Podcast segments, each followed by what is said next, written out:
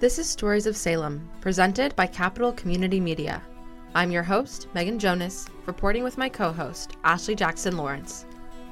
Most of us know what it's like to be hungry. I certainly do. When I was a broke college student living far below the poverty line and working two to three jobs to make ends meet, I was often stuck with the impossible decision of paying rent or buying groceries. The fear of not having enough was crushing and riddled my brain with the thought of how I could possibly be able to afford to feed myself. Like so many food insecure people, I wondered if I deserved to go to the food bank. It seems like a ridiculous question now as I think about the months I spent eating lentils and dried beans, splurging on stew meat only if I could afford it. The food pantries in my college town, one conveniently located on my university campus, saved my life. Whenever I walked through the doors of the Missoula Food Bank or the University of Montana Food Pantry, I was greeted with open arms and left with food I could only dream of affording myself, like a whole turkey for Thanksgiving or farm fresh produce donated by local farmers. More than 53 million people visited food banks in 2021, according to Feeding America. And with a recent USDA report finding that in 2023, the average cost of groceries is estimated to increase by 6.5%, more people than ever may be facing hunger. Thankfully, the Marion Polk Food Share is here to help. Hear from Courtney Collins, the Marion Polk Food Share Farm and Garden Education Coordinator, to learn about what the Food Share is doing to combat hunger in Marion and Polk counties. My name is Courtney Collins, and I am the Farm and Garden Education Coordinator with Marion Polk Food Share. I would say I'm very much like a project oriented person. When I was very young, I got to spend a lot of time with my grandparents on their hobby farm just outside of Salem. Spent a lot of time outside exploring and seeing what's out and about and kind of envisioning new ideas and acting on those. The food shares been around since uh, like mid to late 80s. We're a regional food bank. The food shares vision is to really provide food for everybody, live in a healthy community where everybody has the food that they need to thrive. And really, we want to go about this by bringing people together and addressing hunger at its root cause. So, community gardens, I think, are the perfect example of that for the food share. We've started supporting community gardens around the mid 2000s. Anybody can be a part of a community garden. All of the gardens that we support within our network set reserve space for folks that are finding themselves facing food insecurities. Um, there's low and no cost plots for people, but anybody that wants to can be a part of a community garden. I get to give people things. and with this, you know, with the gardens, I mean, I get to work with a vast variety of garden coordinators, people that volunteer with us to help coordinate these gardens and they all have different personalities, you know, different ways of maintaining their gardens and operating.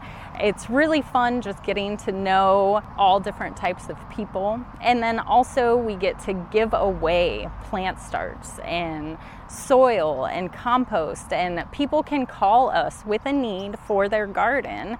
And most of the time, we can say, Yes, we can help you with that need, you know, or watch somebody's vision come to life for their garden and for their community space. And everybody's doing this out of just a really genuine place of wanting to build the community and do something for other people hunger affects the community. It's one of our basic needs, right? And so if people are focused on their basic needs, then we don't have the capacity to address like bigger things in our lives or other things or engage in the community in other ways when people are engaging and growing their own food, they really are hitting that addressing hunger at its root causes. There are so many benefits to community gardens. It provides access and resources for independence in somebody being able to grow their own food and even food that they desire, possibly culturally relevant foods that they can't find in local shops around here or whatnot. And then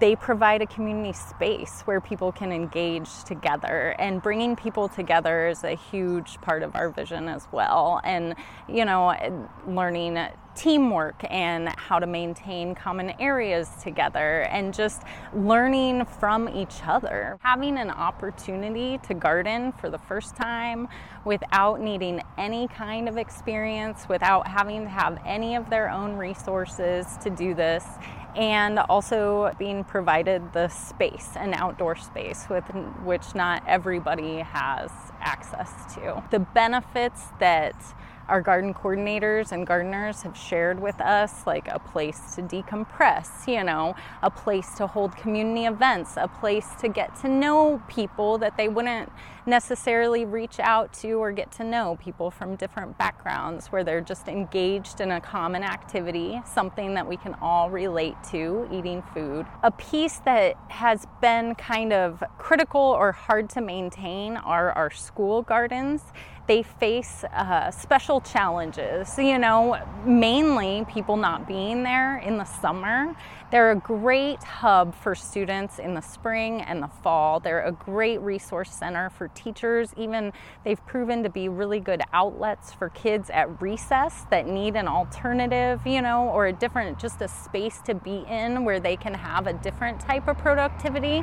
So I'm really hoping there's a few people within the community, within Salem, that have visions for helping the school gardens to become a little bit more sustainable, stand on their own two feet a little more. They've really struggled through the pandemic as well, you know, and the support that they were getting um, that has kind of fallen by the wayside. So I'm really hoping that our school gardens can, um, you know, kind of start to form a plan, an idea may create a network amongst themselves in order to really find that place where they can be sustainable.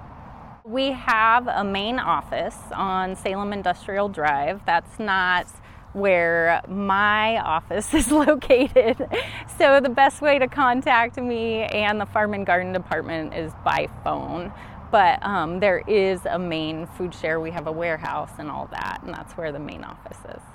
We have a really helpful website. You know, you can go to the Marion Polk Food Share website and search our programs, community gardens, and within that, you can find a map that lists all. We support over 50 community gardens within Marion Polk counties. Find a list of all the gardens and contact information for them that way. You can always come to the front office of the food share, you know, call or whatnot, and we will get you connected. This is a space where everybody is welcome. You know, if people feel like they don't have the know how or the resources to be successful within the community gardens, there are so many folks that are involved in the community gardens that want to help people feel comfortable here. So, you know, we have tools, we have plants, we have seeds, and all these community garden plots have neighbors that love sharing information and a wonderful group of garden coordinators that want to help people be successful. So if anybody's ever hesitant about joining a community garden, I would just highly encourage them to reach out and, you know, take that step. Here's Diane Burnap, the community garden coordinator at Sunny Slope Community Garden, and her trusted four legged companion, Peanut, to tell us about the importance of gardening and how people can get involved with their local community gardens. My name is Diane Burnap. I am a uh, community garden coordinator here at the Sunny Slope Community Garden. And this here is my fur baby. This is Peanut. And Peanut, we have a little nickname for Peanut. It's called Bubblicious. We love our baby. What I'm passionate about is volunteering, actually uh, volunteering and service work. That's what I like to do in my personal time. Um, for me, I think that we could solve all of our problems if we just brought it down to a local level. So the more I participate, the more connections I get to make. Besides being a coordinator of the garden, I also work with a couple other nonprofits to help people get connected. I work with a women's group and we do lots of different um, activities and fundraisers. I love being a part of the community. I truly do. You know, I've, I've raised my child, I have a 24 year old daughter, and now I get to do the things that bring me joy. And it's just being a part of the community, make connections, build a better place, be a part of the solution versus the problem. I was born down in Florida, and then I, I was raised in New York. And then I came out here uh, end of 2008.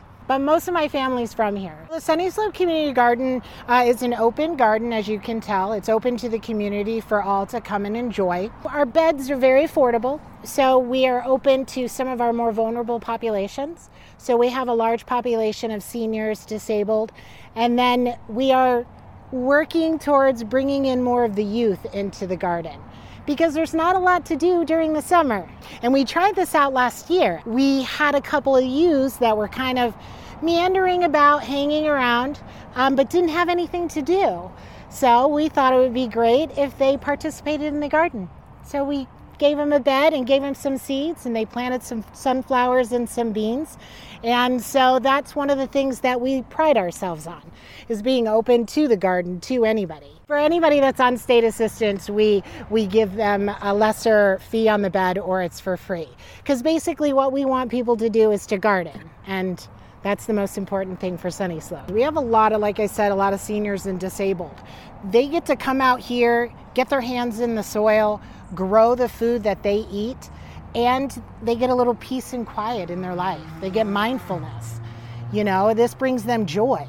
We have one of our gardeners who has Parkinson's, and his beds are located kind of in the center and I and I and I always want to because our parking lot is on the other side. And I said, we can move your beds over there so it's closer for you. And he's like, no. The joy is me working to get to my bed, and it's making me stronger. So having an outside space for people to enjoy and to challenge themselves and to see something flourish, something that they've put, you know, work into is a beautiful thing. And so that's why some of our gardeners, you know, garden here. We have families that have kids that they want to bring out to show them not everything comes from a box, not everything comes from a fast food place. Guess what? French fries, well, they actually start out as a potato, and let's show you how to grow that. We have a lot of people um, in the neighborhood that live in apartments and they don't have access to space.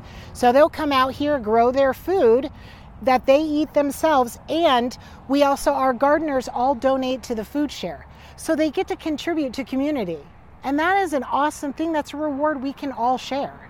And why do I garden? Oh, I because I love getting dirty in the soil and I love plants and I love feeding people. That's one of the things, one of my passions. Everyone should be able to have food and good food as well, not things that are just cheap in the store, fresh food that they can grow themselves. When they get to come out here and they get to work in their beds and connect with fellow gardeners, make new friendships, build fellowship, and each one of them get to inspire another one because not all of them have the same skills. What I love to encourage is having barbecues and dinners where we can invite people out, provide food, and let people just connect and talk. We're social creatures. We're meant to connect with each other.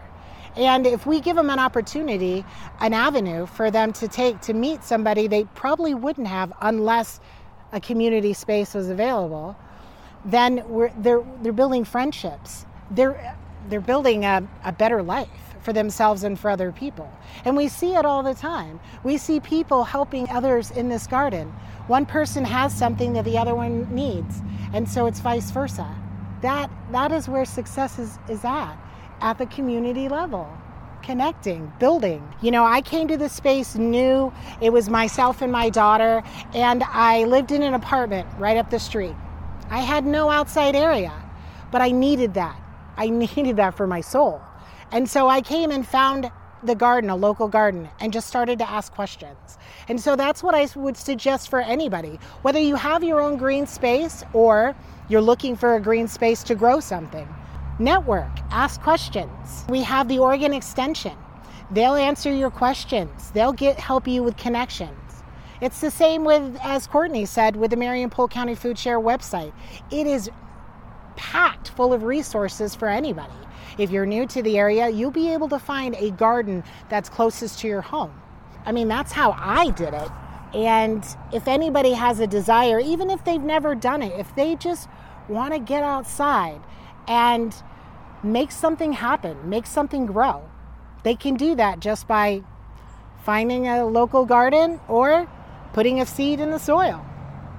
Lots of options. This garden Our gardeners particularly like all different types of herbs, so they always everyone always grows cilantro, everyone always grows kale. Uh, we also have a lot of people that have strawberries, and we have potatoes. Uh, let's see, there's so much. We always grow corn every year, all different types of squash, so many tomatoes. I still have canned tomatoes from like two seasons ago. I like donate them out all the time. That's kind of basic here in the valley, it seems like, what people are interested in. Here at this garden, we don't do a whole lot of cantaloupe or watermelons, but we do a lot of like cucumbers and squash. Um, things like that. We have a vast network all over Salem. So if you have a desire to to get out and grow your own food, you can do that very easily. There's lots of opportunity. And if you go over to the Marion Polk County Food Share, you'll be able to find all those resources and to learn. And if you don't know, you can always ask questions. There is a lot of people out here that are wanting to give their knowledge. We have a lot of master gardeners in our community garden that love to share their knowledge with other gardeners. And that's that connection. That's that networking and fellowship. At a plant distribution at the Youth Community Garden, two women reconnected over the tiny pots filled with soil. One had worked at a local homeless shelter, the other had been a young mother experiencing homelessness with her child. They hugged each other as the mother, now grandmother, introduced the former advocate to her granddaughter. Decades later, they reconnect over what they're planting in their gardens. To find the nearest community garden, visit marionpolkfoodshare.org slash programs slash community gardens slash find a garden. To find a food pantry near you, visit marionpolkfoodshare.org slash get help. You can watch Stories of Salem on Capital Community Media's television channels, channels 21, 22, 23, and 322, or on our YouTube. You can listen to this broadcast on KMWV 98.3 FM or any of your favorite podcasting platforms. To read this story and see every episode of Stories of Salem, visit storiesofsalem.substack.com. I'm Megan Jonas from CC Media, and this is Stories of Salem. Thanks for listening.